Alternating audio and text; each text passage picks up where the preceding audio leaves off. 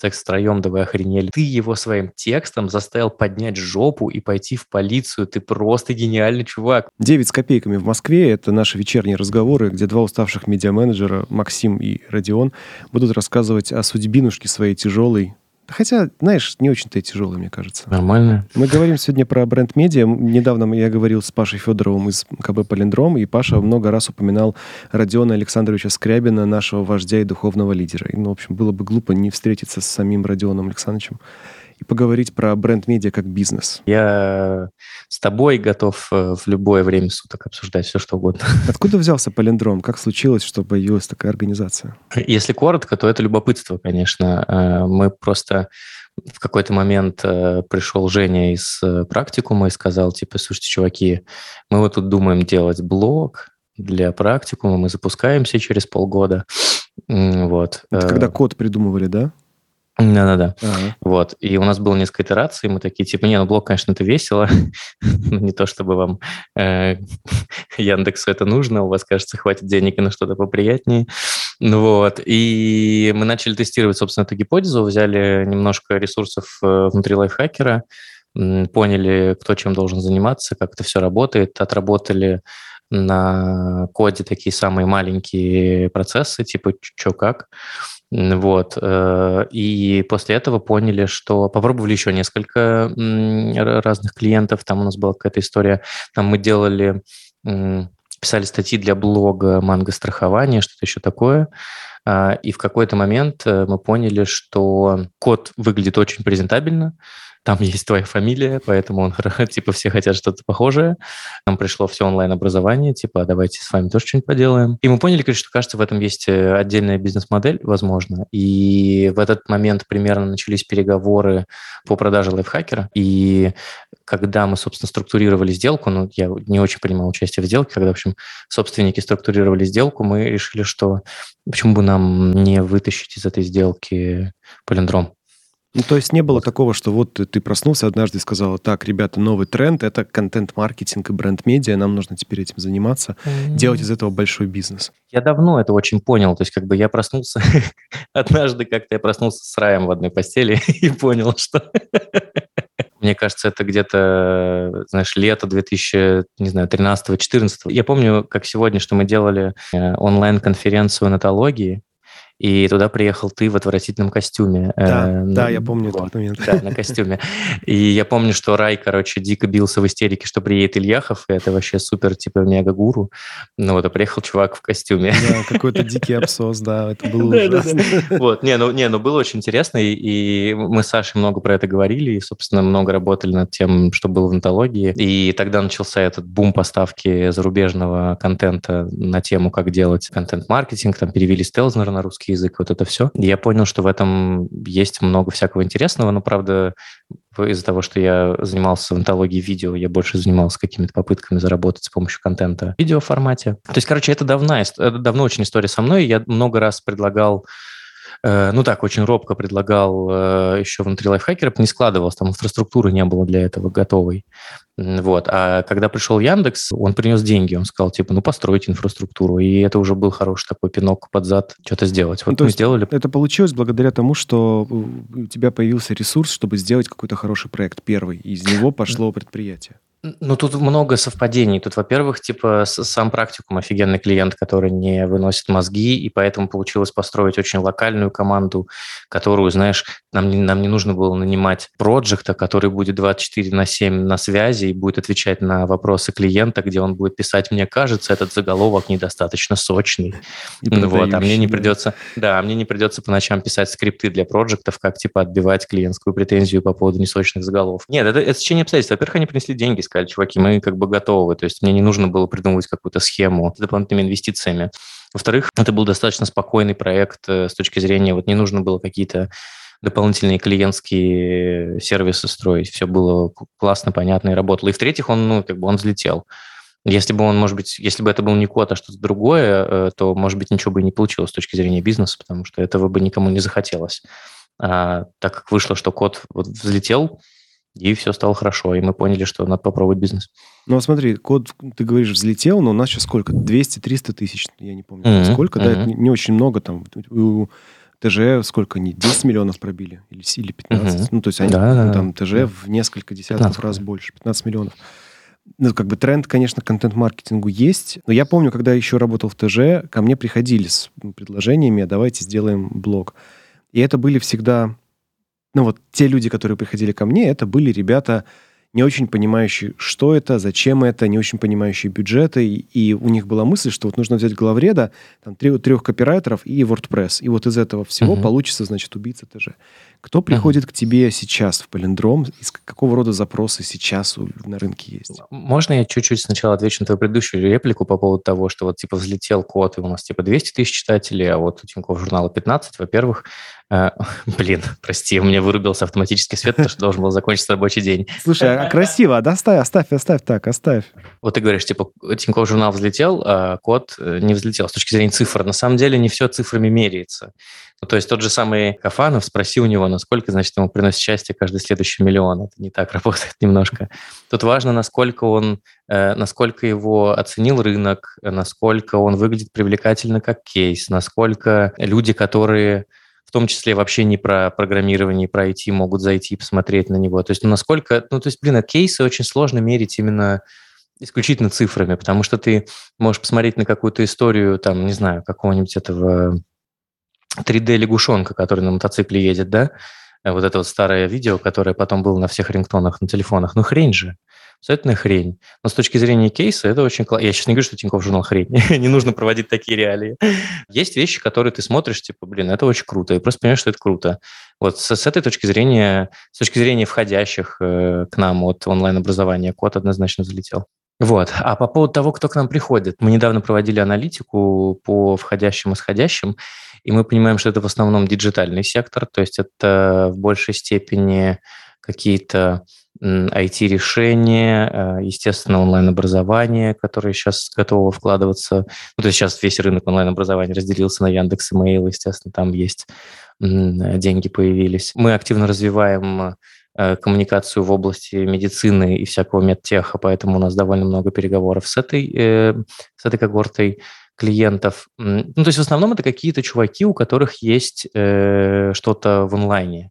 Потому что контент, ну, типа, интернет-журнал очень, очень логично выглядит как дополнение для бизнеса, который что-то делает в онлайне. Ну, то есть а, что-то, что ты, если ты основной продукт потребляешь, грубо говоря, в онлайне в основном, или да, что-то, да, да. у чего есть большая добавочная ценность за счет интеллектуальной работы, ну, как та же медицина, вот угу. куда-то туда, да, вот эти вот, там контент-маркетинг. Ну, какие-то сложные продукты, продукты, которые должны вызывать доверие, продукты, которые нужно, там, типа, про них нужно объяснить, рассказать. Давай поговорим про дурные запросы. Ну, вот у меня в моей практике самый дурной, ну, из дурных, дурных кейсов, когда в Инстаграме говорят в духе, как, как вести SMM в Инстаграме для кофейни или для барбершопа. Uh-huh. Как вот и там вести контент-маркетинг, это же так тяжело, вот в Инстаграме трудно писать. А вот у тебя в кейс какие антикейсы бывают?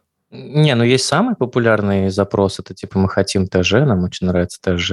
А от кого? И, кто, кто с таким приходит? От всех, слушай, от всех. Ну то есть понятное дело, что все банки приходят с таким запросом, потому что Тут тоже важно понимать, что банки это в целом довольно бюрократичная структура, и, возможно, вот спустя 7 лет, да, там, наконец-то, значит, папке входящие нашли предложение от человека, который три раза уже уволился и умер от рака. Ну, то есть вот его идея, что если нам попробовать как Тинькофф сделать.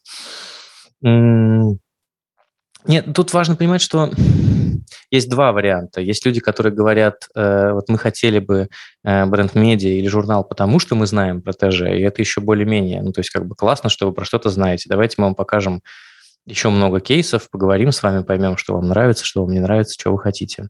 А есть, которые приходят и говорят, вот, значит, сделайте нам второй Тинькофф журнал. Угу. Вот. Почему, это, это, это, почему это плохо? Ну, по нескольким причинам. Во-первых, никто не хочет Тинькофф журнал 7-летней давности, все хотят Тинькофф журнал 2021. То есть в целом Тинькофф журнал 7-летней давности сделать можно. Ну, то есть нужно, правда, придумать какую-то нишу найти во, всех этих финансах. Э, но мы с тобой не раз предпринимали попытки искать что-то, про что еще не писали, поэтому Тут сомнений никаких нет. И можно сделать Тинькофф журнал 7-летней давности и начать его постепенно расти, и через 7 лет получить что-то. А что людей привлекает в Тинькофф журнале сегодня, кроме 15 миллионов трафика? Размеры, я думаю, размер... Ну, во-первых, я думаю, user experience их должен привлекать, потому что Тинькофф журнал действительно читает много людей.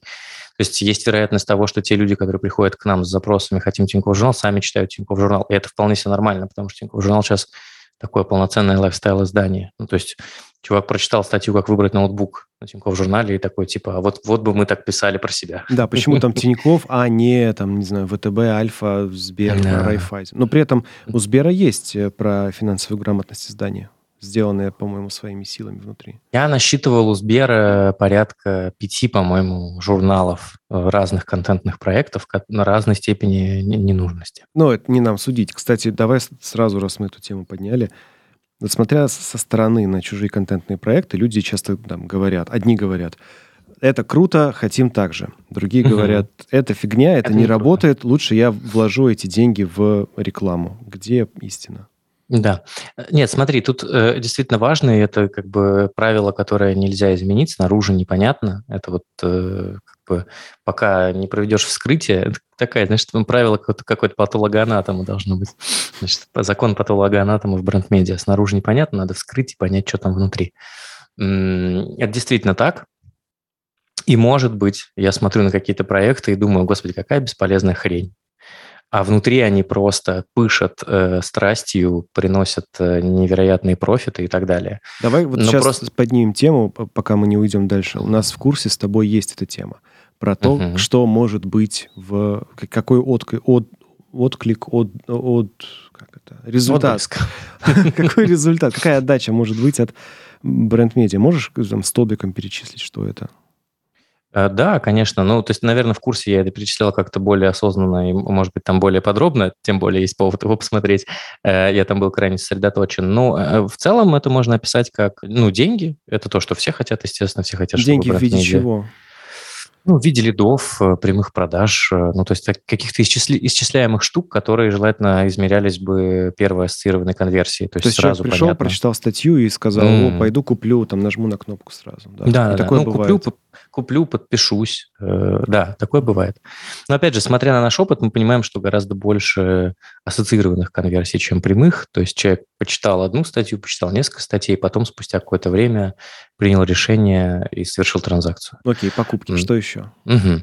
А, еще, э, ну, в целом классно работает, когда и, и часто хотят, когда запускается какой-то новый продукт, э, и нужно создать о нем некоторое знание. Что-то непонятное, новое, с какими-то странными УТП, непривычное для рынка, вот создать для него что-то. В целом... Но это, по-моему, кейс а... кухни на районе, да?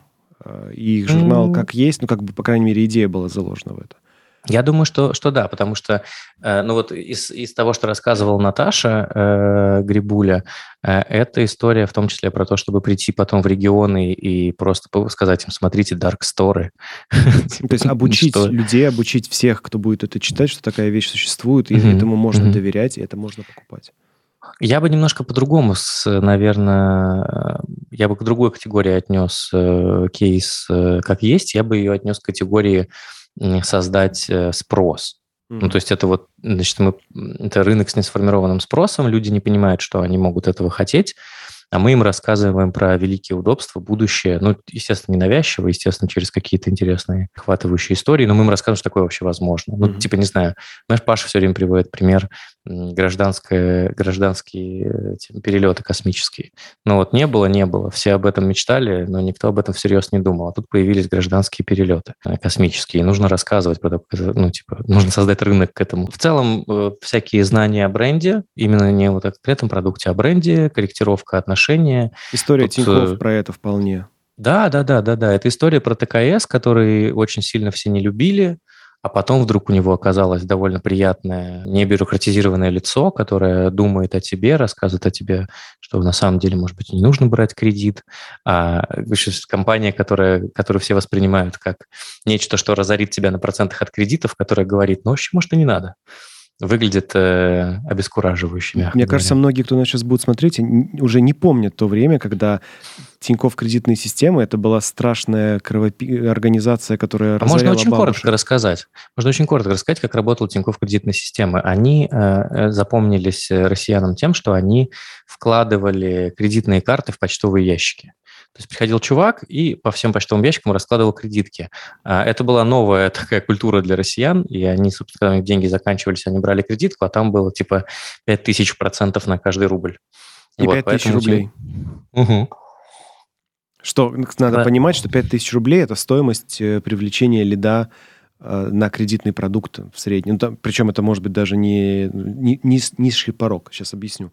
То есть если ты тратишь деньги на рекламу кредитных продуктов, ты можешь потратить на привлечение одного платящего клиента и 5 тысяч рублей, и 6, и 7, и 10. Ну, то есть mm. эти люди очень дорого стоят на рынке. И поэтому предодобрить кредитку на 5 тысяч рублей может оказаться дешевле, чем вложить эти же самые 5 тысяч рублей в рекламу этого кредитного продукта. Все так. Ну, то есть, да, там дебетовые карты это где-то тысяча-полторы, а кредитные, да, три с половиной пять утилизация стоит. И, собственно, эта история про работу с каким-то... Ну, это все, понимаешь, вот э, типа рынок таков, что все приходит к тебе обычно в какой-то извращенной форме, и моя большая работа как руководителя – это рассказывать ребятам про то, что нет, э, нет клиентов, с которыми нельзя работать. Ну, то есть вот послушал какой-нибудь менеджер наш с тобой курс или там я где-нибудь что-нибудь, значит, э, сказал по поводу того, что можно работать с репутацией. И он такой думает, блин, а у нас как раз вот у нашего гендира репутация херовая, потому что он единорос.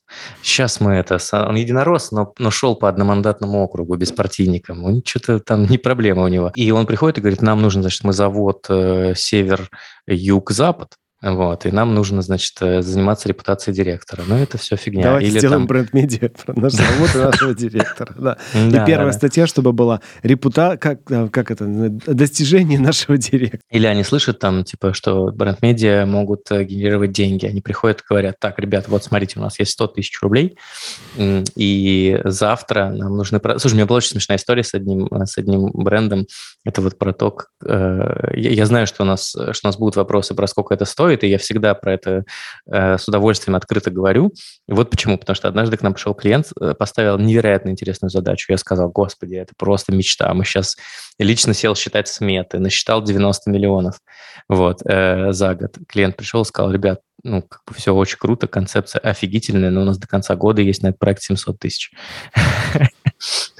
Поэтому ну, важно понимать, сколько это, конечно, стоит, что все это дорого э, и, и, и немножко космос. Пока мы здесь, пока мы еще говорим про клиентов, э, у нас задавали в чате вопрос, можно ли продать идею бренд-медиа с обратного конца? Ну, то есть не когда к тебе приходит клиент, а когда ты приходишь да. к клиенту. Как это да, делается? Да, у нас такое было. Э, а работает это следующим образом. Либо к тебе пришел какой-то клиент, ты сделал для него крутую концепцию, но он что-то ее не проглотил. И он такой, типа, да нет, я это самое, там, пойду чем другим займусь. Но ты понимаешь, что концепция офигительная. У нас таких есть несколько, которые вот мы за эти три года сделали, но они так до сих пор и не продались. И они у нас лежат в, в загашничке, мы их используем либо, э, ну, типа, либо целиком можно ее попробовать продать, там у нас, например, есть активные продажи, то есть у нас есть входящие, это те клиенты, которые к нам приходят, у нас есть исходящие, которым занимается Софико, наш э, коммерческий директор, и мы можем сказать, типа, Софико, слушай, это очень крутая идея, давай обойдем вот этот вот сегмент рынка, попробуем ее продать, потому что это реально офигенная штука. Давай реально mm. кейс, мне кажется, вот, я помню, я тебе писал про взрослость, да, давай его расскажем. Да, да, да. Давай предысторию ну, расскажу. Давай. Мы с женой типа за несколько дней до родов мы поехали, мы жили недалеко от, от роддома и поехали проверять дорогу от э, съемной квартиры, где мы жили тогда, до роддома. Ну, там, мол, пробки, как, куда ехать.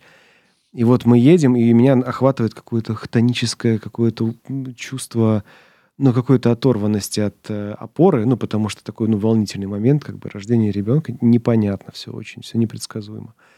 И в этот момент я понимаю, что вот вот это чувство, это повод сделать издание, что я не один с этим чувством. Я пишу тебе, ты мне эту идею рассказываю, ты мне говоришь, да, окей, несколько э, там, часов спустя я это описываю в Google Доке, отправляю тебе, и, по-моему, ты это предложил кому-то, да? Можно не говорить. А, да, нет, мы, э, не, я не буду говорить кому, э, но мы посмотрели на эту штуку, мы подумали, кому она может быть интересна, и мы подумали, ну, главное, что мы внутри себя поняли, что, блин, было бы офигенно такое сделать, это действительно крутая вещь. Мы составили список компаний, и вот они потихонечку, эта идея ходит по, по разным клиентам, потому что, ну, типа, это нормально, в этом нет ничего такого, это же не история про то, что, там, знаешь, там кто-то может подумать, что, типа, это не эксклюзивно, это разработано не для нас, здесь нет духа нашего, нашей компании. Но на самом деле это работает хорошо именно потому, что бренд-медиа должно быть по-хорошему оторвано от э, продукта, от бренда. Это в первую очередь э, э, идея медиа, которая нужна людям. А, слушай, а у тебя нет на, на вот компе, на котором ты э, сейчас сидишь, картинки про э, коды практикум? Помнишь, а, которая, преза такая, который, где две, два человечка такие? Нет, я сейчас ее не найду, но я просто могу описать, э, значит, о чем говорит Максим. Есть очень смешной слайд про код и практикум. Наш практикум, там стоит чувак. Я искал Э, эту картинку по запросу «мужчина в деловом костюме». Вот, значит, мужчина в деловом костюме – это практикум, а рядом с ним я искал картинку по запросу «оборванец мерзкий панк». Вот, и там чувак, значит, весь такой, значит, с ирокезом, в рваных джинсах и в косухе. Вот кот – это чувак в косухе, да, практикум – это чувак э, в пиджаке. И это, кстати, очень это вот прям супер характерный кейс, когда приходят компании и говорят, мы хотим, чтобы наша бренд-медиа соответствовала э, ну, мы с тобой недавно, помнишь, читали э, такой бриф, да, что мы хотим, чтобы наша медиа соответствовала нормам корпоративной культуры и of voice бизнеса. А компания это... это федеральная компания, там у нее миллионы пользователей, она там, uh-huh. от бабушек до дедушек, до студентов, до школьников, до грудных младенцев, то есть она обслуживает всех. Ну, на самом деле это неплохо. Ну, то есть смотри, нет, тут важно понимать, что к чему это вообще приводит, важно, э, как, как механизм как это работает. То есть в целом плевать, что компания для всех, это не значит, что нельзя сделать для нее хорошее бренд-медиа. Просто проблема, когда вы tone of voice компании приравниваете к бренд-медиа, в чем О, возникает да. конфликт? В том, что у компании, которая работает от грудничков до пенсионеров, может быть только один tone of voice. Максимально и он нейтральный. нейтральный. Да, да. Абсолютно, да. Он нейтральный. А медиа нейтральная это интерфакс. Да. Ну, то есть это э, ну, в, каком, в каком вообще, в какой вселенной существует медиа с нейтральной коммуникацией? Это э, информационное агентство. Да. Сухое и... изложение фактов, и его читают только другие журналисты, чтобы переложить эти сухие факты на, на свою аудиторию с ее представлением да, о мире. Да, да.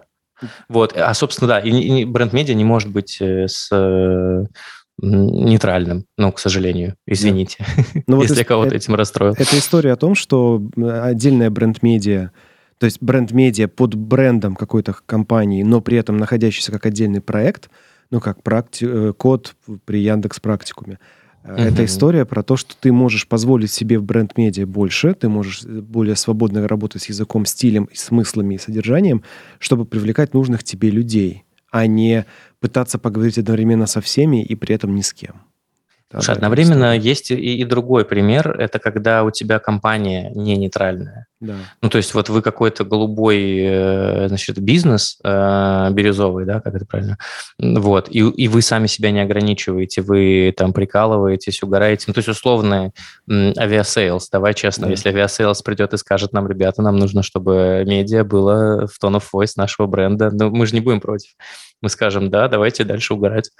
Вот. Но и это будет самая... ориентировано на людей, которым нравится Aviasales сейчас, а да. а это, это нас напрямую выводит к задачам бизнеса, потому что если бы Aviasales хотел привлечь тех людей, которые уже его любят, это одна задача. Угу. А если задача умножить там в 10 раз количество людей, которые покупают за счет захвата людей, которые его сейчас не знают и не любят, то говорить с этим же самым тоном голоса не обязательно и может быть даже вредно.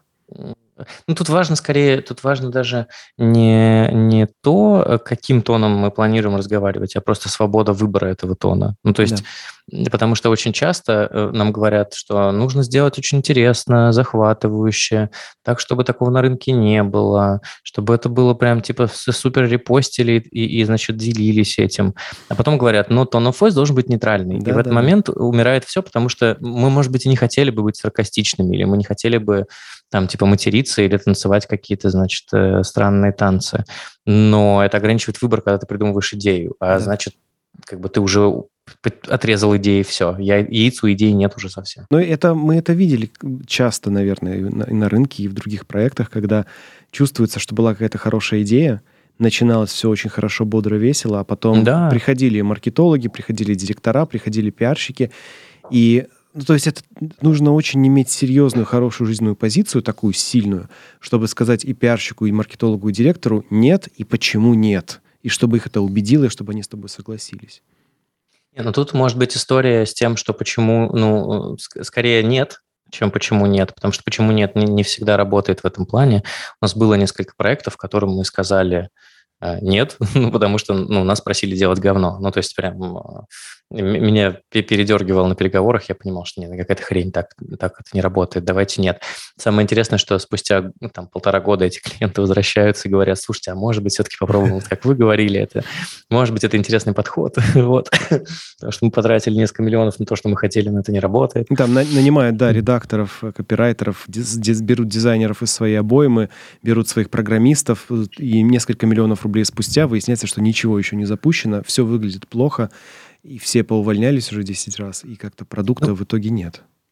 Это немножко апокалиптично звучит из твоих уст по поводу того, что, значит, берут дизайнеров, берут редакторов и так далее. В целом у этого есть э, вероятность случиться. Она просто чуть-чуть меньше, чем... Ну ладно, не чуть-чуть, она сильно меньше, потому что если внутри компании нет кого-то, кто понимает в том, как работает медиа, или кого-то, кто у кого есть яйца, дать свободу тем, кого он нанимает, тогда да, конечно, это все, это все умрет. Но есть компании, в которых, собственно, такое, такое есть. Я тебе расскажу историю. Наверное, ты ее знаешь даже. Приходит ко мне застройщик. Вот как раз про это, да, про свободу. Приходит ко мне застройщик, и все там, ценности, миссия, идеи, все, человек просто с, из, искры из глаз летят, настолько круто они верят в свой продукт, настолько он хорошо там инженерно сделан. Ну, в общем, я тоже влюбился в эту идею, стал всерьез задумываться о том, чтобы тоже купить там квартиру. Ну, то есть вот прям вот меня заразили этой идеей. Ну и, естественно, да, давайте сделаем как в ТЖ, только про недвижимость. А это много-много лет назад было, еще не было пик медиа, еще не было ну, никаких еще изданий, кроме ЦИАНа, еще про недвижимость не было, как мне казалось. Uh-huh. Ну и, и что? Я сказал, ну да, хорошо, давайте. Ну, я люблю с нуля делать и за очень недорого, поэтому я сам предложил, давайте возьмем из вашего отдела маркетинга там двух девчонок, которые пишут, из ваших разработчиков быстренько соберем WordPress, запустимся и поглядим, что как получится сделали, написали 10 статей, выкатили это все, и я потом попросил э, вложить деньги в рекламу. А чтобы вложить деньги в рекламу, нужно было, чтобы кто-то начал рулить этим процессом, то есть получил бюджет, то есть чтобы у издания появилась точка входа в виде директора. Ну, или менеджера, mm-hmm. то есть как бы продукт-менеджера. Я mm-hmm. отвечал за контент, а продукт бы отвечал за Процесса. То, что мы называем издателем обычно да, из, процесса, издателем, да, да издателем. Mm-hmm. И человек, который меня на это подписал, говорит, да-да-да, сейчас вот у нас как раз, и вот это вот первое страшное слово, у нас сейчас некоторые структурные изменения в компании. Вот со следующего месяца у нас как раз выйдет человек на это, начинается следующий месяц, ну что как, ой, знаете, тут не вышло, сейчас две недели еще нужно подождать, две недели спустя, ну что как, мне уже не отвечают на сообщения, потом проходит два года, никаких новостей. Там акты подписали, все там со мной рассчитались. Прошло два года, и на месте, где были наши 10 статей, появилась заглушка «Скоро издание перезапустится». Прошло еще два года, заглушка все еще висит. Ну, то есть, сколько, не знаю, 6-7 лет, лет назад было. Ну, то есть, э, вроде бы то есть, да, можно было бы сделать это. И были даже уже первые результаты. Был уже первый, пусть простенький, там, пусть не супер гениальный, но рабочий продукт. Может случиться такое, что, там, например, не, не найдется директор, не найдется нужный человек, не найдутся ресурсы, на которые мы просто не заложили там, деньги, время, внимание, и все, и все сдохнет. Расскажи, пожалуйста, вот про ту часть, которую, наверное, вот давай сейчас с этой стороны зайдем. В чате нам спрашивали, сколько это может стоить. Ты сказал, ага. что журнал типа «Кинжала» может стоить 30 миллионов. Там раньше у нас в этом разговоре прозвучала цифра 90 миллионов. И у многих ага. людей в этот момент сразу инфаркт, кошмар, как то столько можно. Ага. Но, насколько я понимаю, это, во-первых, цена за год. Это за год, да. И это в эту цену в числе прочего входит гарантия того, что на протяжении всего этого года на 100% будут ресурсы на то, чтобы этот проект реализовать да, в рамках конечно. KPI. Как ты вообще считаешь эту цену? Ну вот на что что влияет на цену в наибольшем, наибольшим образом, а что там не важно, например. Смотри, я тут маленькую оговорку сделаю. Вот это к твоей прошлой истории про то, что, значит, 6 лет прошло и издание перезапустится. Я как раз-таки в этом вижу преимущество компании типа Полиндрома, потому что мы даем как бы инфраструктуру и, в чем, в чем она а, выражается, инфраструктура? Она выражается в том, что внутри полиндрома есть абсолютно все люди, которые могут работать над э, вашим, ну, вашим, сейчас, извините, я выключу клиентский, клиентский язык, которые могут работать над журналом, начиная от э, людей, которые будут верстать и публиковать, там, типа SMM-щики, контент-менеджеры, дизайнеры, иллюстраторы, Технологи, разработчики, которые прикрутятся к вашему сайту, да. Да, да. А, заканчивая верхнеуровнево, там, типа какими-то моими стратегическими взглядами или значит, у нас есть редак... у нас есть редакционный директор, который соберет редакцию, у нас есть там типа Паша, который организует производство всего этого. А, вот, и заканчивая тем, что мы подготовим там типа акты, документы и тому подобное. А с НДС ты вот. сейчас работаешь? Нет, э, со следующего года, думаю, да. Сейчас пока нет. Пока нет. Это, кстати, вот всем ребятам маленьким, которые нас смотрят, маленьким в смысле, которые начинают работать, вы, возможно, недооцениваете важность способности подписать договор, выставить счет, э, подписать акт э, и, возможно, даже предоставить, представить или как это сделать НДС. Нет, документооборот это довольно, это довольно важная штука, потому что на нашей памяти есть клиенты, которые, значит, вот, ну, типа по 17 тысяч раз правили договор, э, присылали его в, Word, и я в этот момент счастлив, что у нас есть отдел документооборота, который этим занимается, потому что раньше это делал я. А, это было не очень приятно. По поводу, сколько это стоит и как я это оцениваю. Ну, на самом деле ничего сложного нет в том, чтобы это оценить. Мы просто берем всех тех э, часы или ставки всех тех людей, которые этим занимаются.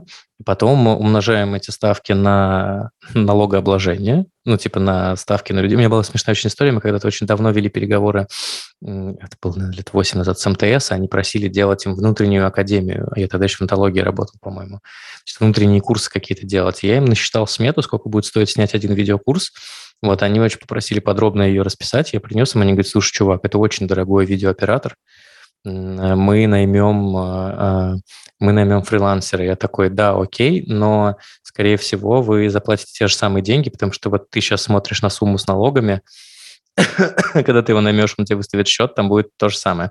Или, скорее всего, вы не сможете его нанять. Это, кстати, большая, большая история про крупные компании, у которых нет э, возможности нанимать левых фрилансеров или там проходить мимо закупок. Ну, то есть платить им из своего кармана обналичивать, чтобы небольшим ребятам платить по чуть-чуть, да. Come on, с наличкой с каждым годом становится все сложнее. Откуда она возьмется у крупных компаний? Значит, мы берем всех людей, которые занимаются этим проектом. Берем их ставки, если они занимаются им целиком, или часы. Умножаем их на налоги, получаем сумму бюджета в продакшн в месяц.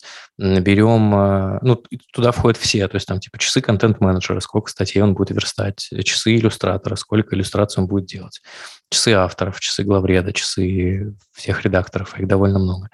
Значит, потом Но мы это, берем... Сейчас, это зависит в том числе от того, сколько мы хотим выпускать. Ну, типа, если ты хочешь выпускать, там, типа, чайную ложку в неделю, это будет стоить 3 копейки. Если ты хочешь выпускать огромное ведро полезного контента, это да. стоит дорого. Да, единственное, что тут, э, что вот когда ты говоришь про ведро и чайную ложку, у всех очень разные представления. То есть для них ведро – это 100 материалов в месяц, а чайная ложка – это 5 материалов в неделю. Хотя в целом 5 материалов в неделю – это довольно большой объем контента, если мы делаем его не ну, типа, не рерайтим, э, не, не готовим по открытым источникам или что-нибудь такое, а делаем действительно хорошие вещи. Э, потом мы берем, считаем отдельно блок, который связан там, значит, с налогами на доходы, с накладными административными э, расходами. Это то, что не входит напрямую в нашу смету, то есть там типа оплата руководителей, документооборота, и тоже добавляем это все в смету. Э, и добавляем туда дистрибуцию. Это, собственно, сколько денег мы будем тратить на то, чтобы привлекать Э, людей. Э, и все это вот как-то обычно складывается во что-то около...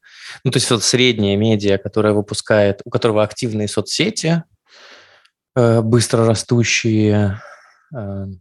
Ну вот, слушай, хороший пример кинжала, потому что ну, вот, его многие видели, многие читали, примерно понимают, сколько там чего выходит. 30 миллионов. Надо же вот. понимать, что эти вещи, над ними работает просто много людей.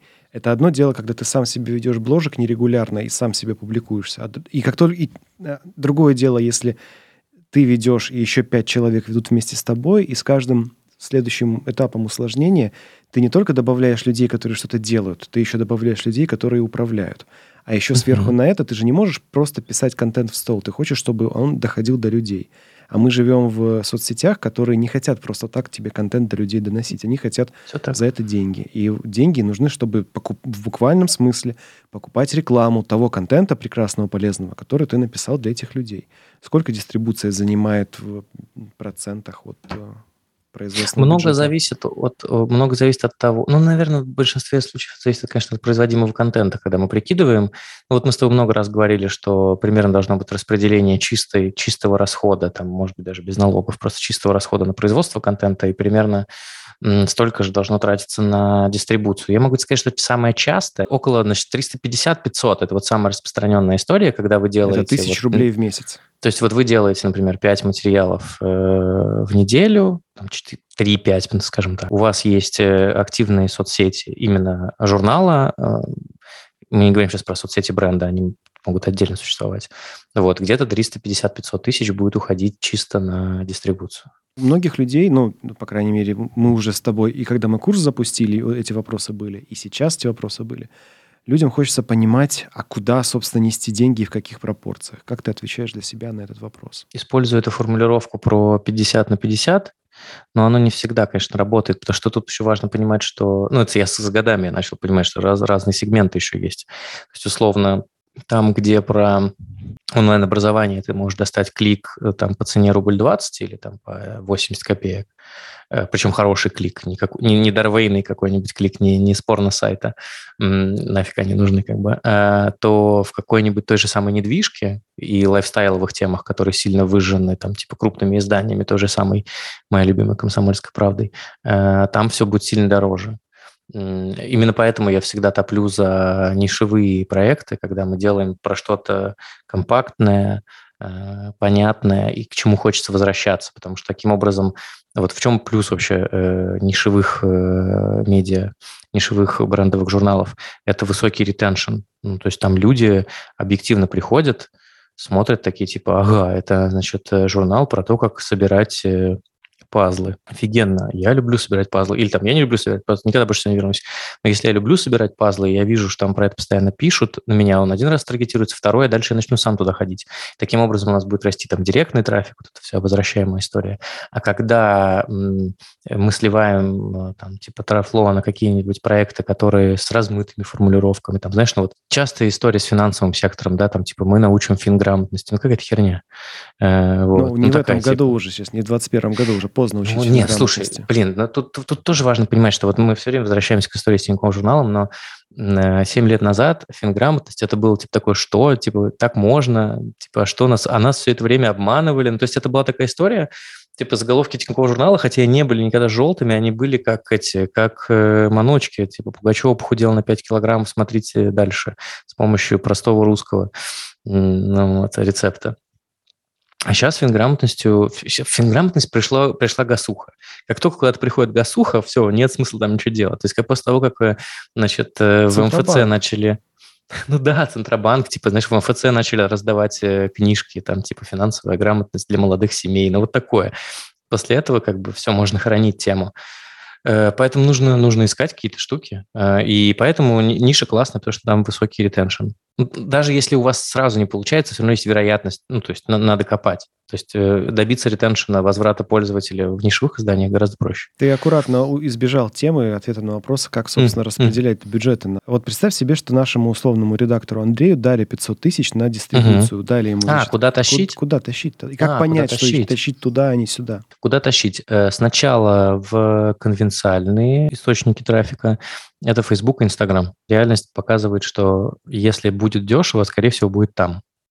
А, затем, если вы получаете там какие-то очень дорогие штуки, ну, во-первых, попробуйте не сами это делать, а дайте какому-нибудь специалисту, чтобы он попробовал, вдруг у него получится. Во-вторых, тогда начинайте искать какие-то неконвенциальные способы. Ну, то есть ищущий да обрящет, потому что, ну, как бы тут э, по-другому не скажешь. Если ты хочешь получать трафик, ты начинаешь где, думать, где его взять. Ты, естественно, проходишь через все круги ада. Ты смотришь на обменники, ты смотришь на СМИ-2, ты смотришь на Дарвей, потом приходит какой-нибудь чувак и говорит, слушай, а мы тут можем тебе трафик, значит, с X-видео слить, очень хороший трафик, мотивированный, глубокая глубина.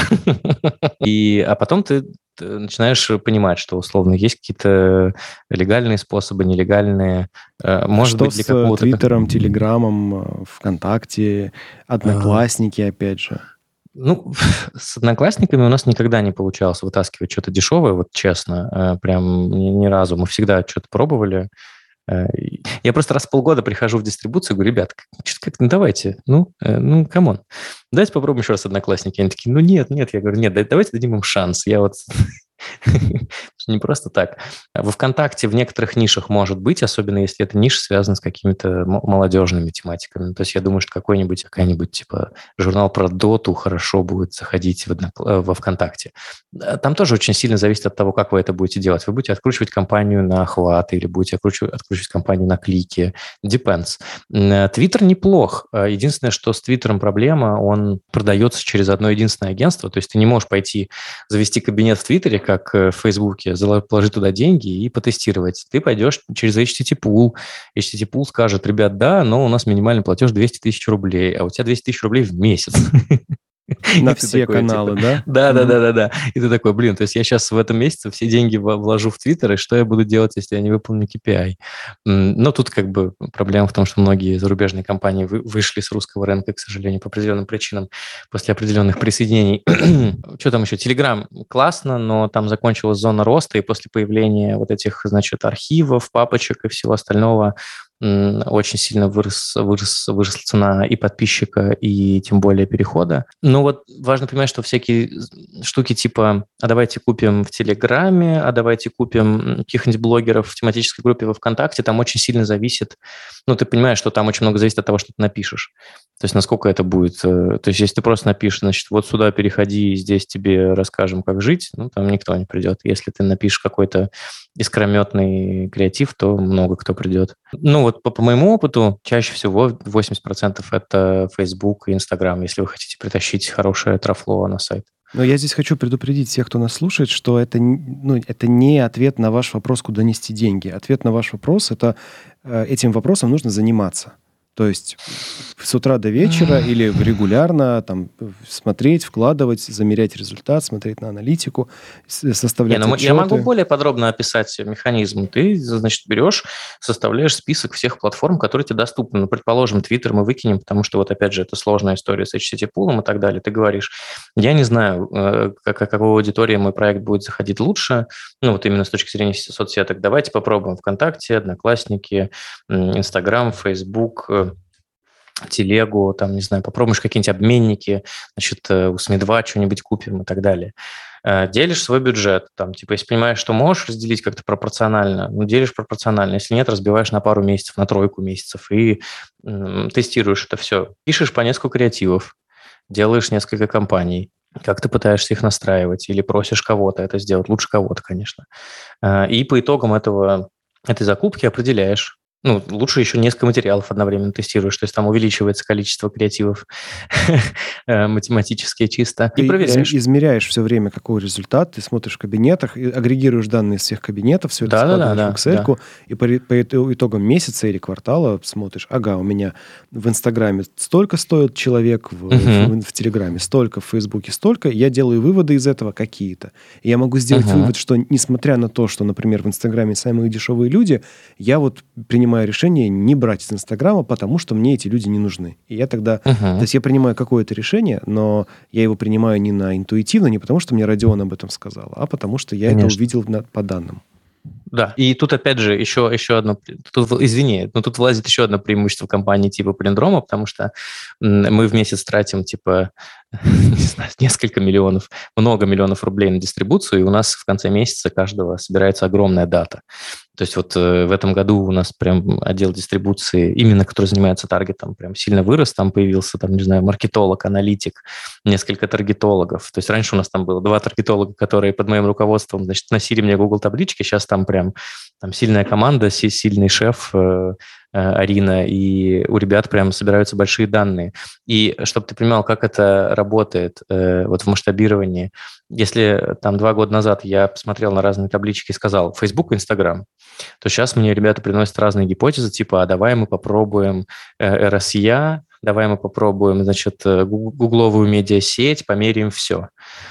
Вот. Э, но на самом деле не все, не все ценником ограничивается. То есть, ну вот получил ты клик за рубль 50 а в, в Фейсбуке, а в Одноклассниках получил за рубль 90. Нужно еще смотреть, как эти люди себя вели, если из Фейсбука они приходили и такие, типа, какая-то ватная хрень и уходили, а из одноклассников они приходили и говорили, какая ватная хрень, и оставались, то ты понимаешь, что переплачивая 40 копеек, ты получаешь там более качественную аудиторию. В общем, да, не, это работа с Google табличками, э, желательно еще потом это все как-то автоматизировать. До того, как у меня появился вот шеф привлечения, я ежемесячно смотрел по всем проектам срезы, мы, у нас был прям день, когда мы собирались с нашими таргетологами.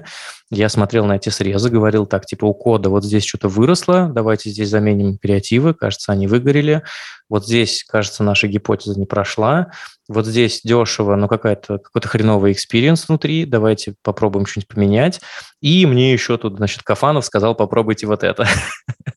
Вот, и, ну, и так каждый месяц. И в, в конце каждого месяца моя задача была, как, как шефа всего, это сказать, вот смотрите, у нас есть 500 тысяч, из них 50 мы кладем вот сюда, 40 вот сюда, 60 вот сюда и так далее. И каждый месяц мы проверяли. А потом мы еще ходили к клиенту и выстраивали какой-то долгосрочный график, как это работало на его стороне, сколько было переходов, были ли какие-то лиды, накладывали на это на все нашу таблицу и пытались построить, значит, вот какую-то аппроксимацию из этого всего. Мне ну, кажется, то есть как бы Понимаешь, что это не описать вот двумя словами, да, типа, да. да, несите туда. И мне кажется, вот здесь это частая ошибка. Люди, которые нас слушают, у них в голове есть мысль, и, наверное, я там частично в этом виноват, что я ходил по конференциям и говорим, ребята, вы можете, встань и иди, возьми, заведи WordPress, сделай свой Тинькофф журнал.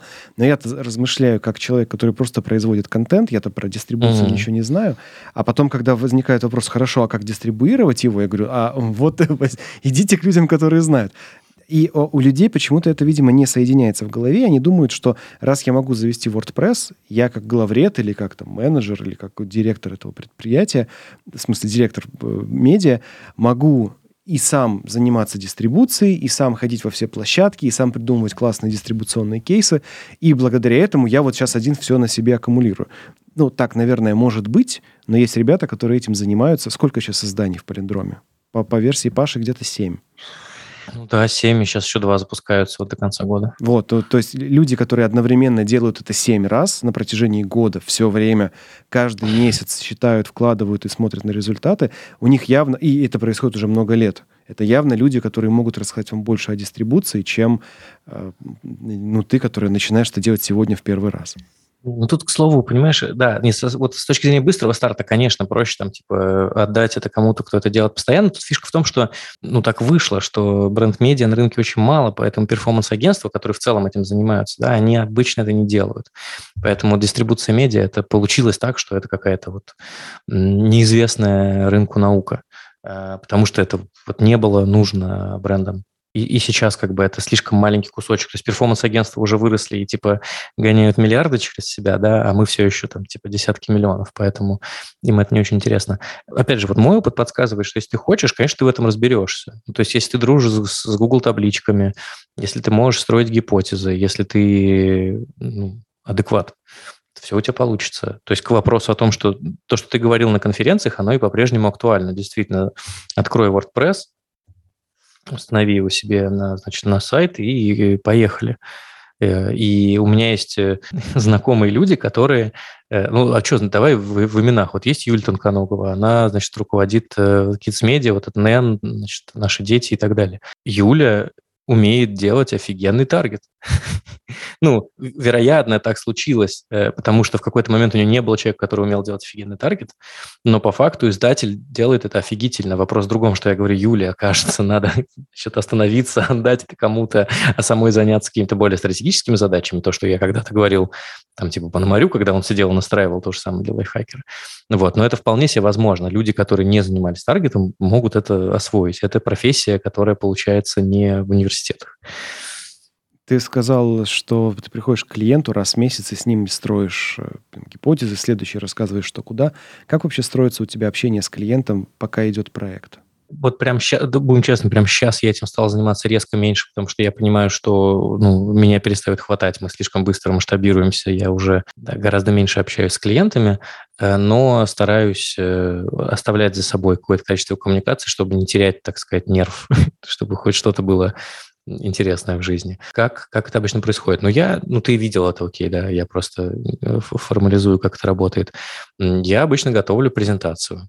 В презентации э, я собираю все самое интересное, что произошло за месяц. Там типа что-то взлетело, что-то не взлетело, где-то мы проверили интересную гипотезу, это сработало, где-то не сработало собираю данные, сравниваю их с периодом аналогичным прошлого года, смотрю ну, там, какие тренды растущие по трафику, не по трафику. Из всего из этого пытаюсь сделать выводы. А, а, потом показываю все это клиенту, мы с ним обсуждаем. Я говорю, смотрите, вот здесь такая штука, было бы интересно сделать вот так. Они говорят, нет, так неинтересно. А вот так, а вот так интересно. Смотрим на, опять же, беру клиентские отчеты, прошу предоставить нам отчеты, которые показывают, как работает наш трафик внутри клиента. То есть, ну, человек зашел, например, на сайт, почитал наши статьи, нажал mm-hmm. там один из там, 10 нажал на кнопку, и один из 10 нажавших на кнопку зарегистрировались в их продукте и заплатили деньги. Вот эти мы отчеты да, смотрим. Да. Да, да, да. Ну, есть такое возможно. Есть, есть бизнесы, у которых э, такой штуки нет. Ну, в целом, да. Ну, то есть вот я собираю все отчеты и там, типа, на, ну, по одному клиенту, например, я сажусь э, и там, типа, на 2-3 часа зависаю над этими цифрами, строю разные графички и смотрю, что делать. То есть у меня, у меня есть аналитик, который готовит стандартное отчет, как изменилось, там, типа, сколько теперь у нас подписчиков, как изменились источники трафика, что там нового произошло, изменилась ли глубина, длина, вот это все, значит, все вот эти, типа, любые изменения у нас довольно большие автоматические отчеты ну как автоматический, который делаю не я, ладно, не, пока еще во многом человеческий, не все там можно достать э, выгрузками. А потом я сижу, смотрю на это и думаю, это вот как раз работа издателя, которую я на некоторых проектах за собой оставил, э, сажусь и думаю, типа, а что с этим делать? Вырос э, поиск, если вырос, то где? Какие статьи раньше не приносили, сейчас приносят, или где выстрелило? Помнишь, у нас была с тобой смешная история э, в коде? Э, я вот, значит, во время одного из таких отчетов обнаружил, что у нас офигенно зашла статья про язык Haskell, он называется, да, так, да, по-моему, да? Да, да, странный вот. этот эффект был. Да-да-да, там, значит, э, на обложке собака Хаски и, значит, язык Haskell. Хрен знает, что это такое. А, ну, в общем, тебе лучше знать. Э, я посмотрел, у нее была какая-то дикая флуктуация. Статью прочитали, ну, там, в среднем 8-10 раз больше, чем все остальные за месяц и даже больше, чем Золотой фонд. Золотой фонд – это лучшие статьи, которые генерят трафик постоянно. И, я пришел к Максу и говорю, Макс, у меня гипотеза, давай напишем 10 статей про дурацкие языки. Типа, есть там какие-нибудь языки? Жабкин, Октопус, какая-нибудь хрень. Давайте типа с веселыми картинками. И что-то, кстати, вы что-то с Мишей приносили на эту тему, но оно не так взлетело. Ну вот, э, э, грустил ли я по поводу того, что мы проверили эту гипотезу? Нет. А если бы это сработало, реально, статьи про дурацкие языки, Э, взлетают. Может быть, там Э, ну, причем там директный трафик какой-то был. Я, если mm-hmm. бы это был какой-то там, не знаю, Твиттер или еще что-нибудь, я бы, может быть, попробовал. Это кто-то где-то запостил в каких-то больших группах, каналах, оно разлетелось, и люди стали да, да, переходить. Да, смотрите, какая да. хрень. Но я подумал, да. ну, а вдруг кто-то еще запостит. Ну, вот мы попробовали, проверили каких-то еще пару идиотских языков. Э, есть статьи на коде. Э, ну, вот это такая работа тоже, опять же, про таблички, про посидеть, подумать, про посмотреть, что изменилось, узнать, что мы делали – ты все время сидишь и пытаешься понять, почему что-то изменилось и как ты на это можешь повлиять. И это основная работа издателя. Да, и кажется, что вот ключевое слово здесь – это работа. То есть не, нету какого-то вот волшебной таблетки, что вот так надо делать, и у вас будет все расти. Что, кстати, предмет обсуждения и моления на конференциях вот этих. Я недавно где-то выступал на конференции, и всем нужны вот эти быстрые рецепты. Что писать, в каком формате, в какую соцсеть идти, как снимать сторис, как снимать тиктоки, чтобы у тебя все росло. Но это не так работает ты делаешь что-то, смотришь на это в конце месяца или там в конце недели и делаешь выводы, и этим нужно заниматься постоянно, а не один раз на конференцию сходить, послушать чужие кейсы и изменить свою жизнь. Не, ну, чужие кейсы тоже можно, конечно, как-то... Пи -пи... Ну, то есть, блин, вот слушай, Грибуля рассказывал на 404 про то, что они... По-моему, это Грибуля рассказывал, наверное. Про то, что они начали тащить э, трафик из ТикТока по-моему. Или, или, или, или Кафанов. Одно из двух. Кафанов, наверное. Да, Кафанов, Ну, вот уже наверное. есть ТикТок и очень хороший. Да, да, да, да, да. Ну, типа, это не очевидная херня, что из ТикТока можно тащить трафик. Э, и то, что мы до этого пробовали, он не тащился. Но э, Миша сказал, что у нас тащится. Я пошел ребятам дистрибуции, сказал, типа, ребята, изучите, а что они делают так в своем ТикТоке, что а тут тащится трафик. Давайте попробуем рекламный кабинет. Может быть, там, типа, получается дешевый клик из рекламы. Ну, то есть, ну, это вот такие штуки, ты должен все время это подлавливать. По поводу э, работа, постоянная работа или непостоянная работа, э, Тут еще очень важно понимать, что это вот возвращаясь к тому, о чем я вначале говорил, о том, что если у тебя нет э, свободы действий, то, о чем, то, от чего, опять же, все вот эти вот контентные проекты больших корпораций страдают, что ты ни хрена не можешь сделать. Ну, то есть вот мы с тобой можем сесть и такие, типа, а давай напишем еще статьи про дурацкие языки программирования. Но представь себе, как бы такое согласовывали, значит, в онлайн-школе программирования Сбербанка. Они бы сказали, что? Дурацкие статьи про программирование. Ребята, наш журнал сделан не для того, чтобы писать про дурацкие языки программирования. Мы должны писать только про конвенциальные. Ну вот, и, а, а, а мы типа сели, угорнули, типа давайте про придурашных напишем, давайте. Написали, проверили, не сработало, пошли дальше. Кто-нибудь нас за это отчитал? Нет. Типа, может быть, нас оштрафовали, или там, не знаю, тебя Женя как-нибудь наругал, сказал, Максим, не пиши больше про идиотские языки. Да нет, конечно. Вот, если у тебя есть свобода, если у тебя есть э, там вот доверие, экспертиза, тут это, кстати, очень важный вопрос, потому что, ну, к слову, э, чем больше я общаюсь э, с клиентами, ну, есть мир клиентов, которые никогда не слышал про инфостиль, Ильяхова и вот это все, э, и про бренд-медиа тоже они знают довольно посредственно, и это такие супер сложные образовательные продажи, которые ты вот, типа, окей, давайте с чего начнем? Значит, раньше были динозавры. Вот. Потом прилетел большой метеорит. Потом, когда Земля оттаяла, все увидели ТЖ.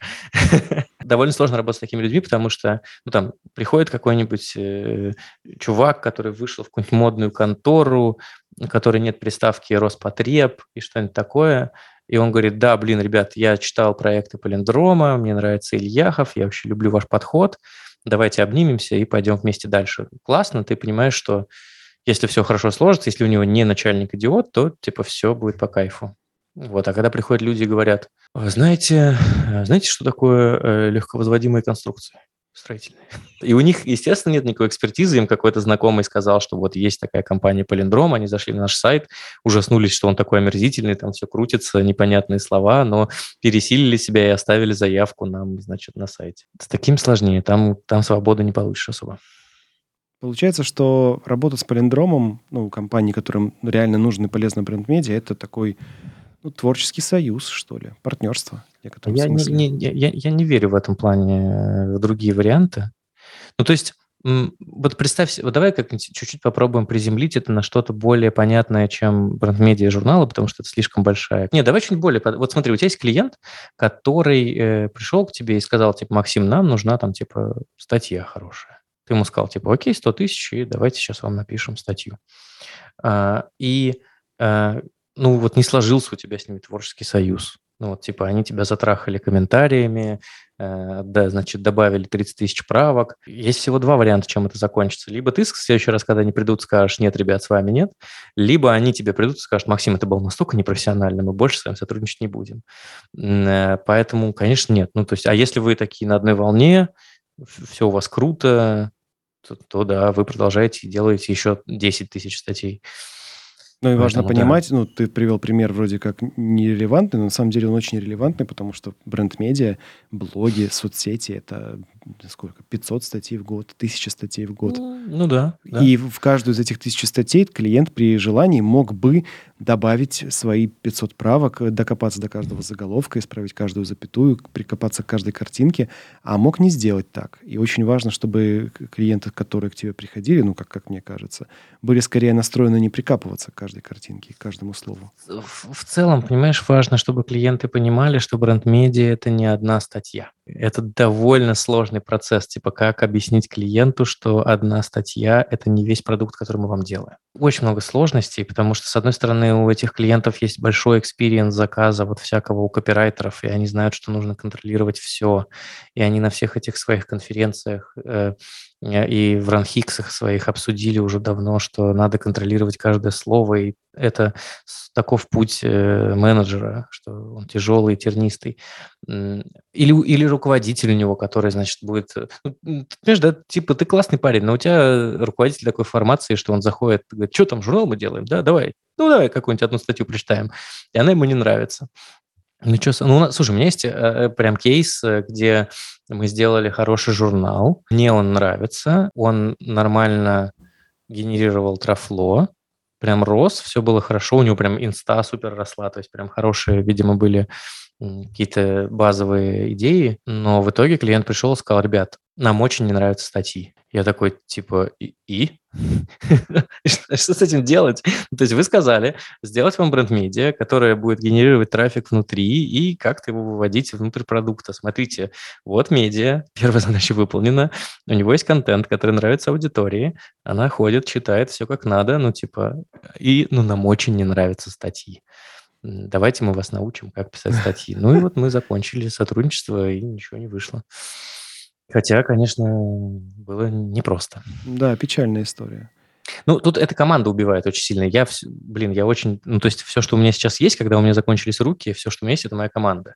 И поэтому я прям ну, не разрешу убивать команду понапрасну. Что еще может убить издание, кроме э, клиента, который решает научить э, авторов писать тексты? Поисковики могут однозначно убить издания. Например, новые алгоритмы Яндекса и Угла – это, конечно, нечто. Google и Яндекс, они теперь, значит, э, ну, это, это, это, это смешные инсайты. Слушай, э, Яндекс купил банк, поэтому, скорее всего, в следующем году финансовый контент в поиске не будет генерировать ничего. Ну, это нормально. Я, то есть я не из тех людей, которые говорят, что Яндекс э, мерзкий и, значит, убивают рынок. Это вполне себе нормально. То есть если бы у нас с тобой был какой-нибудь продукт и был бы поисковик, мы бы точно ставили этот продукт везде на первое место. То же самое, что, он там, не знаю, Delivery Club сложно рекламироваться в Яндексе, да, потому что в контексте его всегда обойдет Яндекс Еда. Но то же самое с финансовыми статьями. Это, это типа инсайт вам на следующий год, что э, финграмотность, еще один маячок, что финграмотность не нужна. Я не помню, ну, то есть то ли у Яндекса, то ли у Гугла, сейчас вот точно не вспомню, потому что я не специалист по алгоритмам, но я знаю, что по-моему, у Угла с медицинским контентом э, очень большие были траблы в связи с ковидом и всеми этими фейками. Там появились там ввели... вот эти требования, что, что должен быть врач, должны быть рецензированные материалы, да. иначе оно да. не выводилось да. наверху в поиске. Да. То же самое у них сейчас э, начинается с лайфстайлом, потому что очень много булщита, который может быть вреден людям. И это важная штука, то, что поисковики, э, ну, то есть есть как бы есть, есть темная сторона поисковиков, да, когда у тебя, значит, э, Российская Федерация генерирует 150 тысяч запросов в год на запрет информации. Это как бы не круто. А есть крутая сторона, когда поисковики осознают какую значимую, ну, типа, что они делают вообще для людей и начинают сортировать э, контент. То есть как бы мы с тобой оба недовольны того, что да, там типа рутрекера нет в, в Гугле, но вот то, что там какую-то статью про то, как лечиться явками убрали, ну ок, классно. Я рад. Ну вот, опять же, этим нужно заниматься. То есть ты должен быть тем человеком, чтобы быть успешным в этом, который следит за трендами, следит за соцсетями, читает их, э, за поисковыми системами, читает их пресс-релизы, ходит на конференции, узнает, что у них там происходит, имеет каждый месяц выгрузку, что происходит там с органическим трафиком. В идеале, да, я немножко по-другому, я смотрю на то, что происходит, а потом ищу ответы. Ну, то есть я вот ну, честно скажу, что я не успеваю про, значит, э, читать пресс-релизы поисковых машин, и они еще не всегда рассказывают, что там на самом деле происходит, но у меня много знакомых, которые мне рассказывают. Ну, там тот же самый Панамари, он типа супер разбирается во всех этих поисковых движках, и Леша мне рассказывает, там, типа, вот теперь, значит, лайфстайл накрылся, я такой, прикольно. Э, значит, идея про банк и, значит, финансовую выдачу, это тоже Лешина мысль, она меня очень очень дико триггернуло, я поржал, потому что есть, количество финансовых э, бренд-медиа это не, не уменьшается, они все еще хотят что-то делать. Ну вот, а вот, вот вам Яндекс, ребята. Нет, я смотрю обычно, что увеличилось, что уменьшилось, и иду изучать, смотрю, типа просели мы по позициям, не просели, может быть, нам что-то закрыли. Я просто видел много историй, когда к нам приходят клиенты и говорят, ребята, у нас есть бренд-медиа, вы можете, пожалуйста, его забрать, у нас начать делать, потому что у нас вот год назад было полтора миллиона уникальных посетителей, а сейчас 50 тысяч. И мы не знаем, Это, что мы кстати, делаем не так. невыдуманная история, действительно. Невыдуманная история. Вопрос. Ну, я захожу в аналитику и смотрю, Гугла нет последний год.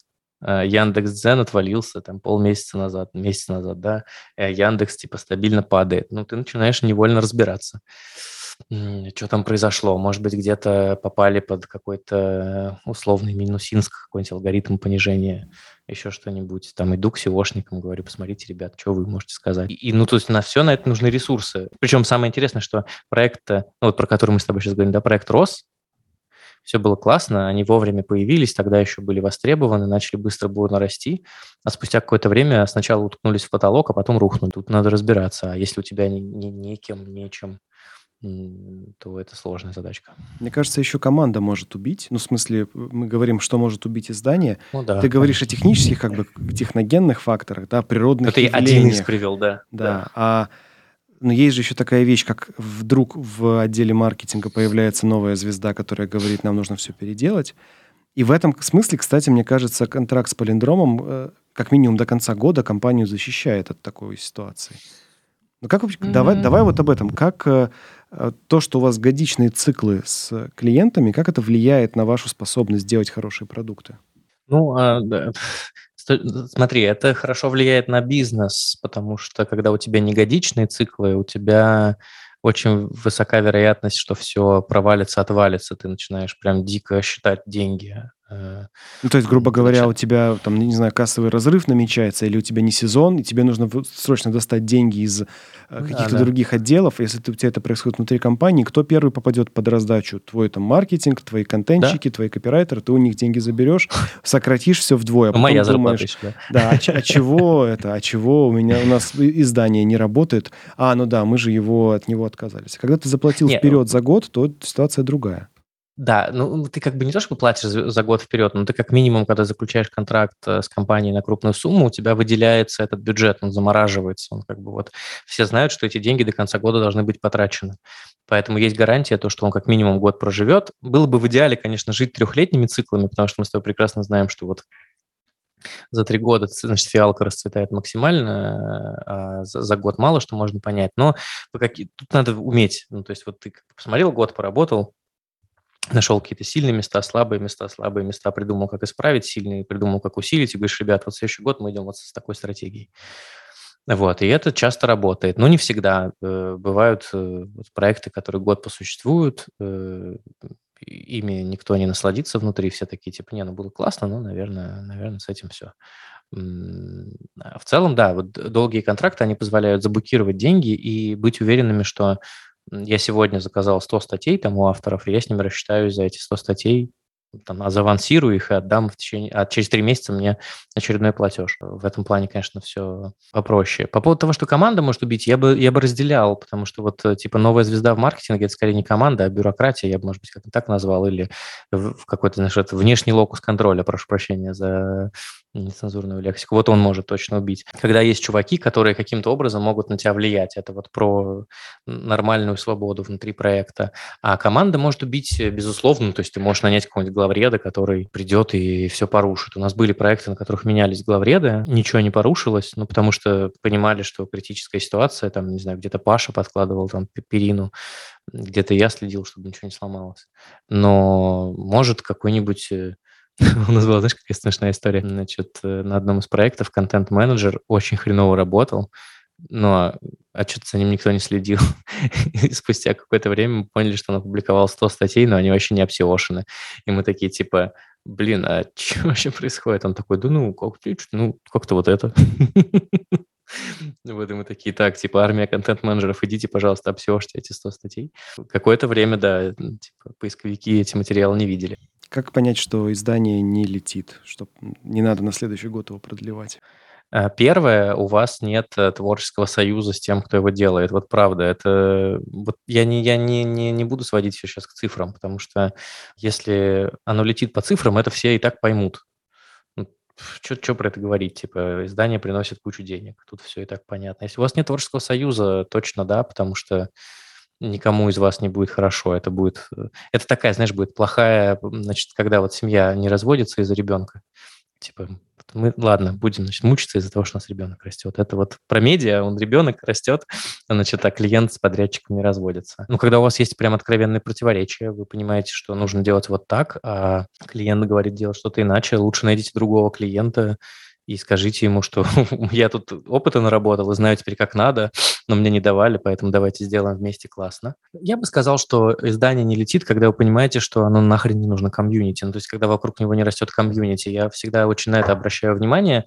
В этом плане код один из самых... Ой, код, э, кинжал, естественно, э, один из самых активно растущих проектов с точки зрения комьюнити. Не, ну код тоже прям... неплох в этом смысле. Особенно не, не, не, в они, начале они, это было хорошо а, Они все классные, слушай, э, они, они все классные. У нас есть отдельная группа людей, которые занимаются комьюнити наших проектов. То есть э, комментариев достаточно много, чтобы нанять много людей, чтобы со всеми с ними работать. А вопрос в том, что кинжал просто зашкаливает в этом плане. То есть там такая тема, в которой люди хотят высказываться, хотят получать фидбэк.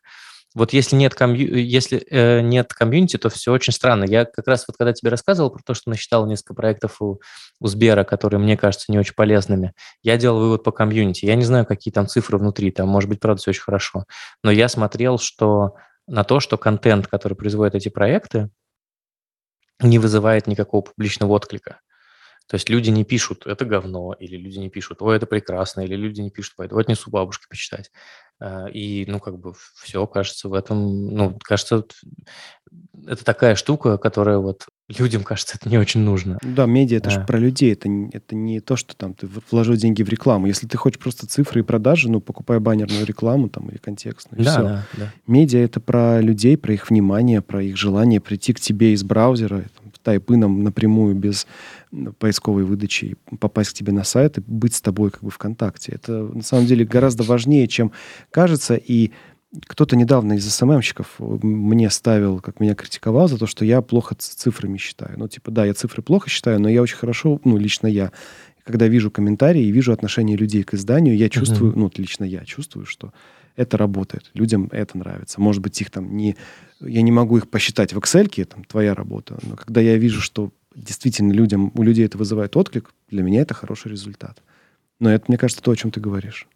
Ну, я согласен с тобой. Это, то, ну, вот это как пост в Фейсбуке, я не знаю, там, да, ты написал какой-нибудь пост в Фейсбуке о том, что, блин, ну, вот это, это примерно жизнь, э, пример про жизнь, да, что обнаружил, что у Дель Рей есть сингл, про который мало кто знает, и написал про это пост в Фейсбуке, типа, вы знали, что у Дель Рей есть такой сингл, мало кто про него знает, хрен да маленько, ну, то есть там, типа, три лайка, и то один из них твой, потому что тебя триггернуло слово Лана Рей, вот, или там, типа, какой-то хороший пост, который ты написал, и под ним там, типа, комментарии, все тебе говорят спасибо, или там, типа, как классно, умри, что вы живы все еще, да, или умри, умри, да, там, типа, или какие-нибудь комментарии в лайфхакере в стиле, там, типа, сейчас секс втроем, да вы охренели про такое писать, я пошла писать заяву в полицию. Это же классно, когда на твой контент пишет заяву в полицию, это же, значит, ты просто настолько, ты не просто заставил человека прочитать статью, ты его своим текстом заставил поднять жопу и пойти в полицию, ты просто гениальный чувак, прикинь, то есть когда ты, ну, одно, вот мы с тобой обсуждали про цифровые товары, да, что ты, типа, написал такую статью, чувак почитал такое, ну, и начал потреблять что-то в интернете за деньги, там, типа, или бесплатно. А здесь ты физически человека поднял, это же прям, ну, это кайф. Да. Поэтому, да, не-не, негативные комментарии – это часть нашей жизни, куда без них. Это... У меня мама, кстати, по этому поводу очень грустит всегда. Она читает мой Facebook, такая, типа, там пришла какая-то, какая-то женщина, написала тебе очень неприятный комментарий. И что? Ну, это типа, это то же самое, что читать статьи на VC про Ильяхова. О, да. Типа. Ты стал говорить про кинжал, и давай как-то обсудим, что ли, напоследок, почему мы не раскрываем клиента кинжала. Есть э, два варианта. Нет, есть три, на самом деле. Один из которых я не могу озвучить, который часть NDA. Простите, не могу раскрывать все секреты. Ну, так вышло, что вот у клиента не было нужды и острого желания, и мы решили попробовать, а почему бы... Э, ну, то есть у нас как бы есть такое правило, что мы не то чтобы сразу пихаем в лицо э, в новом журнале бренд, он появляется как-то плавно, по чуть-чуть, чтобы никого, значит, не шокировать. И тут у клиента не было какого-то супер, супер, не стояла задача, типа, пожалуйста, поставьте наш логотип огромными буквами. А потом мы решили, что, ну, пока, может быть, и не надо, и нужды нет, пусть развивается развивается, а потом мы придумали, что, а может быть, вообще это нахрен не нужно. Вот. Э, и, скорее всего, появится э, этот клиент в ближайшее время, но, скорее всего, он появится на странице о проекте, а, а остальное время он будет существовать внутри этого проекта разными итерациями, спецпроектами, какими-то отдельными пометками. Это просто такая попытка еще поискать какие-то способы вылавливать интересную аудиторию из бренд-медиа. То есть не всегда все работает исключительно с помощью баннеров. То есть, условно, если вы придумаете классное медиа, у которого будет э, генерящая рассылка, и клиент будет только внутри рассылки, в этом тоже ничего страшного нет. Главное, чтобы оно задачи решало. Мы сейчас вот недавно с тобой придумывали концепцию для одного клиента, где у тебя один сайт, на котором производятся статьи, но при этом у тебя не одни соцсети, ну, в смысле, не один бренд в соцсетях, который транслирует эти статьи, а, например, пять. И у этого есть очень хорошее обоснование, очень хорошая идея, почему должно быть именно так, а не, ну, как обычно, да, у тебя там бренд медиа, ну, в смысле, бренд своего медиа, у него представительство во всех соцсетях, и в них транслируется твой контент. И мы придумали по-другому, что этих представительств в каждой соцсети может быть 2, 3, 4, 5. И это тоже какая-то экспериментальная какая-то штука. Вот мы сейчас, дай бог, получится, продадим, попробуем это сделать. И, наверное, это будет каким-то новым словом в медиастроении. Я в этом вижу, конечно, будущее, безусловное, потому что я понимаю, что... Ну, тут так, э, вот если вы начинаете работать с классными клиентами, которые сами по себе являются быстрорастущей компанией, рано или поздно вы понимаете, что эти клиенты перестают быть какими-то монопродуктовыми, у них появляется много разных продуктов, которые невозможно впихнуть э, в один проект. Ну, то есть вот наш яркий пример – это код и растущий практикум. Количество курсов и тематик, тематик практикума уже давно не умещается в код, а код да, все еще остается мы начинали про журналом. программирование, а сейчас у практикума там чего только нет, и мы, Математика для школьников. Мы уже охватываем кодом какую-то маленькую часть практикума, и даже не больше половины, меньше половины. Угу. И это, угу. это и вопрос как бы, к продукту теперь, как мы будем его развивать в будущем году, и какие новые продукты могут появиться в этой связи. Ну, то есть, да, компания развивается. Может быть, медиа... новые проекты. Да. Ну, а медиа должно на это отвечать, и вот годовое, ежегодное планирование в этом смысле очень помогает. А не то, что так, что-то вот у нас отсталое издание, давайте все закроем, пере, перепридумаем, и, а лучше вообще закроем. Я вижу, на самом деле, вот ты сейчас вот говоришь эту штуку про то, что, значит, может быть много разных точек взаимодействия с разной аудиторией, и мне сразу видятся кошмарные сны про то, как тебя услышали, значит, э, менеджеры. И, значит, такие, так, окей, хорошо, значит, у нас должен быть отдельный аккаунт для молодежи, там все будут говорить yo, yo, yo, и, значит, танцевать под Моргенштерна. Ну, ну потому что мне кажется, просто все, что ты говоришь, оно такое, типа, очень странно возвращается в мир. Ну, то есть там, типа, ребята, не делайте, пожалуйста, Тинькофф журнал, да, хорошо, мы сделаем газету «Гудок». Нет, в целом в этом есть, конечно, интересная штука, то, что если ваш бренд э, шире, чем какая-то одна ниша или там несколько ниш, лучше, дороже, конечно, с одной стороны, но качественнее развивать несколько платформ коммуникации, чем превращаться в один галимый какой-то lifestyle. Курс. Мы с тобой записали видеокурс на платформе SkillCap не имеющие отношения к практикуму и каким-то другим, это отдельно стоящая организация, просто uh-huh. провайдер, не провайдер, а платформа для курсов. Расскажи, для кого он и что ты там делаешь. Сейчас я пытаюсь придумать какую-то аналогию, не получается, потому что я думал, что типа как курс про тиктокеров, так сейчас полстраны тиктокеры, это же актуально. То же самое, что делать курсы про... О, курсы для авторов Пинтереста. Вот, типа, вот примерно то же самое. Вот есть э, группа людей, их 15, они очень, э, очень глубоко в профессии, они очень любят то, что они делают, но их 15. Поэтому я все время, когда мы записывали с тобой на тех выходных... Это не я... прошлые выходные, это выходные не, не, не, где-то в июле было, мы записывали. Да, да, да, да, да, да, да, был тепло еще. Моя мысль была в том, чтобы как-то попробовать, значит, рассказать чуть-чуть пошире одновременно. То есть, да, это проблема контент-маркетинга. Ты либо очень широко такой, и получается вот это, возьмите WordPress, обнимитесь и давайте, значит, э, делать медиа. Либо очень низко, типа, ребят, э, типа, ребят, вот смотрите, сейчас я вам покажу пример таблички, где я оцениваю результаты за три года таргет. Поэтому я стараюсь там балансировать между широким и узким, э, быть полезным. Ну, я бы, наверное, если бы я сейчас пришел вдруг в бренд-медиа, до этого им не занимался и решил, что мне все это интересно, я бы посмотрел, наверное. Я думаю, что в том числе каким-то представителям, по крайней мере, у меня есть знакомые, которые мне написали, что они купили доступ, которые занимаются, ну вот, значит, коммерцией в классическом медиа они занимаются. Они сказали, что, блин, кажется, это интересно, я обязательно посмотрю. Э, точно всяким маркетологам, которые хотят вообще понимать, что там, наверное, ну, вот это может быть моя фантазия, я бы очень хотел, чтобы всякие редакторы это все посмотрели, потому что на рынке просто crazy дефицит главредов. Я сейчас об этом То расскажу, есть... да, со своей точки зрения. Угу, угу. Я просто, ну, э, может быть, опять ты меня, может быть, исправишь, скажешь, Рот, типа, это так не работает, редакторы посмотрят этот курс, ничего не изменится, но вот у меня есть надежда, что сильные редакторы должны расти и превращаться в главредов. Там еще, да. у меня есть ощущение, вот, по, по крайней мере, когда мы проектировали курс, мы говорили с тобой, что ну, типа, есть э, способ сделать бренд-медиа, это прийти в Полиндром, и тебе Полиндром скажет, что это стоит там 50 миллионов рублей, например. Uh-huh. У тебя нет 50 миллионов, у тебя есть 10. И ты, может быть, за 10 миллионов не сделаешь такое же издание, как Кинжал, но ты сделаешь какое-то маленькое, ну, как бы 10 миллионов — это тоже деньги. Просто это не деньги, которые можно потратить на всю бюрократию Полиндрома. Но курс помогает таким людям сориентироваться и понять, как эти 10 миллионов распределить так, чтобы они принесли пользу, а не были потрачены на ненужные вещи. То есть это такой как бы, ну вот, не знаю, есть в синтезаторах такая тема, как э, наборы для самостоятельной сборки. То есть ты можешь купить уже собранный там условный какой-нибудь немецкий синтезатор, а можешь купить этот же немецкий синтезатор только в разобранном виде и собрать его самостоятельно руками. Ты, скорее всего, обожжешь все части тела, но с какой-то попытки у тебя что-то получится, хотя бы частично. И вполне себе...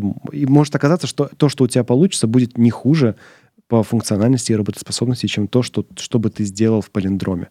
Но намного у нас...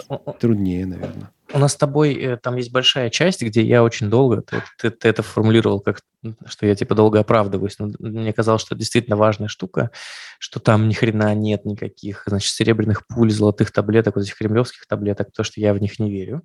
Я для себя держал в голове мысль, что этот курс э, для того, чтобы постигнуть образ мысли, потому что я считаю, что вот если вы хотите делать бренд-медиа, вы в первую очередь должны научиться думать про бренд-медиа, потому что пока вы этого не делаете, вы делаете шляпу какую-то ну, или ничего не делаете. Ну, в общем, даже не так. Вы, может быть, делаете что-то, что вам очень интересно, и делаете то, о чем вы договорились с клиентом, и у вас даже есть творческий союз, но в итоге вы либо сломаетесь на каком-нибудь масштабировании, либо какой-нибудь очередной пивот вам отсечет хвост. Ну, вот такое что-то произойдет. Поэтому я считаю, что нужно уметь правильно думать.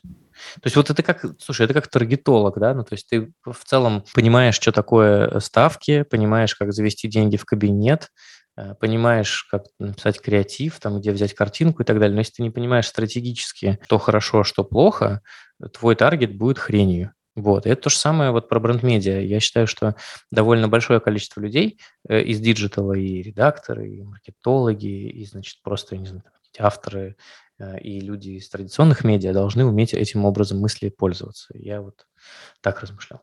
Я со своей стороны могу добавить, что у меня есть там часть про, собственно, производство, про работу редакции. Я там э, просто представлял себе в, в, в голове главреда, который будет работать над каким-то следующим проектом полиндрома. Вот каким он должен, что он должен знать. Понятно, что он, может быть, этого не будет пока уметь, потому что уметь и знать — это разные вещи.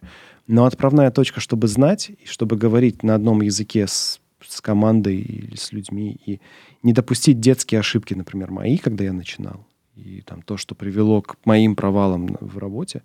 Вот я старался это туда уложить, чтобы человек, который сейчас хочет быть главредом, чтобы у него на поясе его инструментальном оказались все эти инструменты, чтобы главредом стать. Но, конечно же, это не гарантия, это даже не билет в профессию, это просто набор инструментов, которые могут оказаться очень полезны, но не волшебная mm-hmm. таблетка, как ты говоришь. Я вообще мало себе представляю, как, как работают волшебные таблетки. Ну, то есть Я тебе скажу, на... люди их покупают как? и все. Ну, то есть, как бы, на самом деле, да, ты можешь придумать любую волшебную таблетку, главное, чтобы ее купили, неважно, что происходит да. дальше. Да. Да.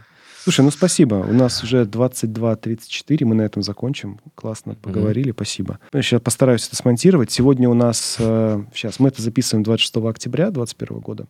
И я думаю, что мы это выпустим либо в пятницу, это будет 29, 29. либо в понедельник 1. И, в, скорее всего, в понедельник 1 мы с тобой откроем конкурс э, «Вызов главреда». Что ты на это mm-hmm. скажешь? Мы, я, я мы год за. назад с тобой хотели сделать вызов главреда, чтобы любой человек мог предложить идею бренд-медиа, описать ее и uh-huh. затегать свой любимый бренд, и чтобы наконец-то пятерочка задумалась о своем бренд-медиа, например, или Макдональдс. Вот, сделаем такую штуку, мы с тобой скинемся вот, там. Кстати, вот твой прошлый вызов про SMM, он был очень интересный, я нанял пару людей. Да. Но за, задел такой, что вы, ребята, будете писать, ну, те, кому это интересно, напишите концепцию своего бренд-медиа, покажете нам несколько картинок, покажете нам, может быть, статью или там пост в соцсетях, ну, то есть что-то, что покажет лицом, ну, ваш, ваш продукт, вашу идею лицом.